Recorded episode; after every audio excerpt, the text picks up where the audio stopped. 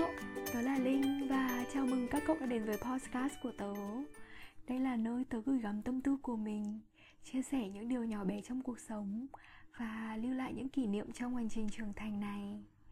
Cảm ơn các cậu đã đến đây. Bằng cách vô tình nào đó đã kích chuột vào chiếc postcard này. Và chúng mình cùng chia sẻ những giây phút sắp tới với nhau nhé.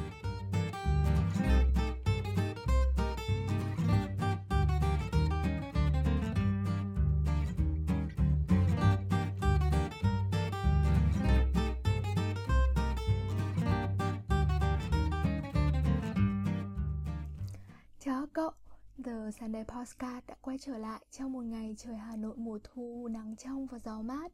Không khí chỗ tớ trong lành đến nỗi chỉ cần cầm cốc cà phê ra ban công đứng hít thở và nghe tiếng chim hót cũng đủ khiến tâm hồn như khúc gỗ bị mối ăn mùng nát từ lúc nào không biết là tớ đã được an ủi nhiều phần. Mùa thu Hà Nội như cánh hoa vàng quệ nắng, như mặt trăng hôm rằm trong veo, như hoa sữa sau mưa, như cốm xanh đầu mùa, như lúa chín ngả mình trong làn gió heo may. Mùa thu không ẩm ương như mùa xuân, không dữ dội như mùa hè, không khắc nghiệt như mùa đông. Mùa thu hà nội yên bình, chậm rãi, nhiều lắng động suy tư và chất chứa tâm sự. Tớ không biết có phải do mình sinh ra vào mùa thu hay không, mà mùa thu thực sự là mùa tớ yêu thích nhất trong năm. Tớ cảm giác mình không thể xa hà nội được vì mùi, vì vị, vì không khí của mùa thu này. Mùa thu đẹp là thế mà lại ngắn ngủi. Có phải cái gì đẹp thì cũng mau tàn không?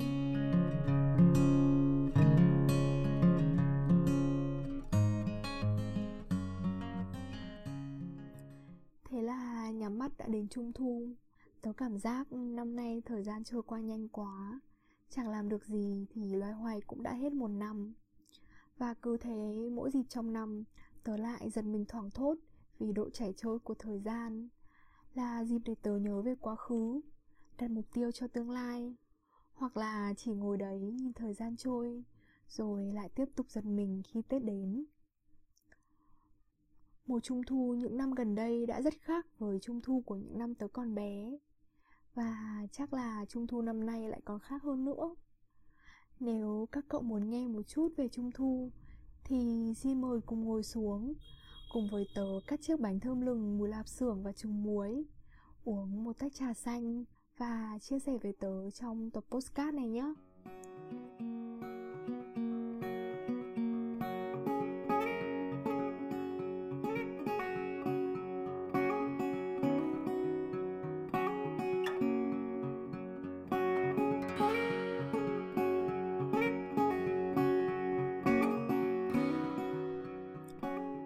Nhớ thì những năm tớ còn bé, chắc độ 8-10 tuổi gì đấy, thì những đứa trẻ trong xóm tâm tuổi như tớ, lúc nào cũng hân hoan mong ngóng trung thu về. Tớ dặn bố đi làm về thật sớm, nhớ phải mua đèn ông sao năm cánh đủ sắc màu, để tối còn đi rước cùng các bạn. Tớ nhờ mẹ chọn bộ quần áo nào mới mới một tí, đẹp đẹp một tí, để còn diện đi xem mùa lân. Bọn tớ ăn cơm thật nhanh chóng, ý ới gọi nhau, rồi ra sân tập trung ở nhà văn hóa. Xem các cô bồ bưởi hình con chó xem các bác dựng chiếc đèn ông sao khổng lồ xem các anh các chị tranh thủ đánh phấn đánh son chuẩn bị mùa lân mùa rồng hay làm thằng bờm chú tễu.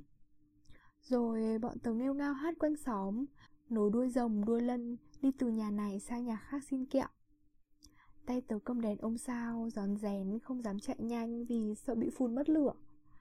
Sợ các bạn chạy qua đèn nát mất đèn.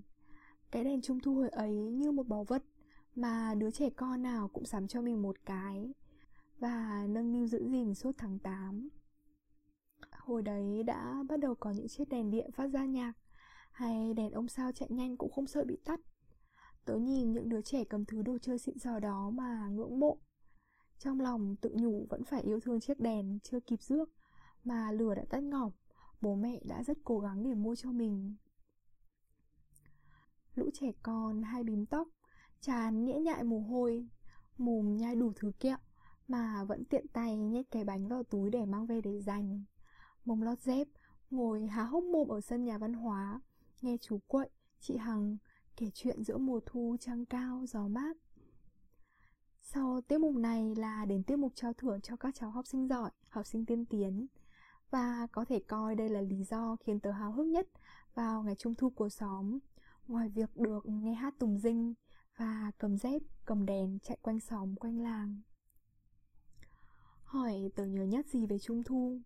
Thì tớ nhớ có một năm, cũng như mọi lần, tớ cùng những đứa trẻ trong xóm cùng nhau đi thổi còi đánh trống thì tớ bỗng nhận ra trong những gương mặt thân quen của xóm mình có một đứa bé chắc tầm kém tuổi tớ, lờ ngơ giữa những khuôn mặt lạ. Đi gần hơn chút nữa thì tớ nhận ra thằng cu đó chính là đứa em họ của đứa bạn cùng lớp với tớ, nhà mãi tít ở tận xóm trên. Chắc chắn là đã đi lạc vào chỗ tớ rồi. Lần la hỏi chuyện một lúc thì đúng là thằng bé đi lạc thật và đang tìm cách đi về, nhưng mải vui quá nên càng đi càng lạc đứa trẻ con là tớ chẳng bao giờ đi đâu, thiếu bố, thiếu mẹ. Mà lúc đấy lại chẳng đắn đo suy nghĩ gì, bỏ mặc chú tễu, chị hằng để dẫn đường cho nó về nhà. Trong đầu lúc đấy, tớ chẳng nghĩ gì ngoài việc sẽ đưa bằng được nó về nhà an toàn. Tớ nhớ mang máng địa chỉ nhà nó do tớ học thêm ở gần đấy. Hai chị em vừa đi vừa hỏi. Loanh quanh một hồi thì cậu bé cũng thở vào nhẹ nhõm vì thấy được người thân. Vài lời cảm ơn rồi rít xong thì tớ chạy thùng mạng một mạch về. Lại đi hai người mà mình lại là anh hùng nên tớ chẳng sợ mấy. Giờ phải đi về một mình, Trong lòng cũng có chút hoang mang. Sợ cứu người đi lạc rồi mình lại đi lạc. Sợ gặp sợ gặp kẻ xấu không biết hộ ai Vì hồi đó đường phố Hà Nội cũng không đông đúc, Sáng trưng như bây giờ. Tớ về đến nơi, Thở hồn hển, Nhìn mâm cỗ đã phá xong hết. Chẳng còn con chó bưởi nào vẹn nguyên, Chẳng còn chiếc bánh nướng bánh dẻo nào nữa. Và tớ cũng quên mất là vứt chiếc đèn ông sao ở đâu. Trung thu xóm tớ năm nào cũng thế. Cho đến khi những đứa trẻ tuổi tớ đã dành nhiều thời gian với sách vở Và những đứa trẻ lứa sau không còn hứng thú với chống kèn tùng dinh Hay chú cuội chị Hằng nữa, Văn hóa sinh hoạt thôn xóm cũng mất dần. Hình ảnh ông trăng tròn xoe cũng đã bị che lấp bởi những tòa nhà sắc màu. Bánh nướng, bánh dẻo không chỉ có duy nhất vị thập cẩm, mà giờ đầy đủ các vị từ trà xanh, đậu đỏ, hay là trà sữa, bánh trưng, hay thậm chí là vị xôi xéo. Cách đây 2 năm, tớ viết trong mùa dịp trung thu đi chơi phố với bạn về là Trung thu năm nay chả hiểu sao, ở một vài khu phố xá, chả thấy mùa lân hát tùng dinh, mà thay vào đó là nhạc sexy dance và bờ nhạc quậy và mình thấy là những chiếc bánh nướng, bánh dẻo hay chiếc bánh hình con cá của cái tuổi lên hai rõ ràng là ngon hơn. Trung thu năm nay thì có lẽ lại còn khác nữa. Chắc chẳng còn khu phố xá nào được tụ tập để bật nhạc. Có chăng chỉ là các khu chung cư sẽ mang trống ra ngoài ban công đánh lại bản nhạc mùa thu của tuổi thơ? Và chẳng biết những đứa trẻ có mở VTV3 để xem chú quậy không nữa. Và liệu năm nay thì chú quậy có trên TV nữa không